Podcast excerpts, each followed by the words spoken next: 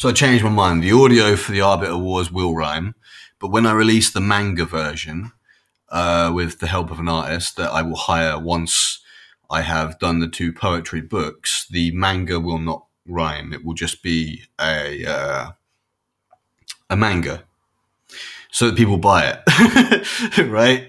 Because I don't think people are going to buy it if it rhymes. I don't know. It might do. I might do two versions, one that rhymes, one that doesn't.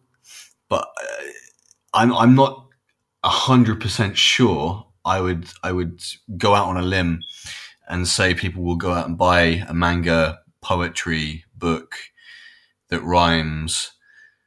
I kind of want to do the Arbiter Wars in a serious, more serious way, like a manga way, for the actual book. But the audio will rhyme.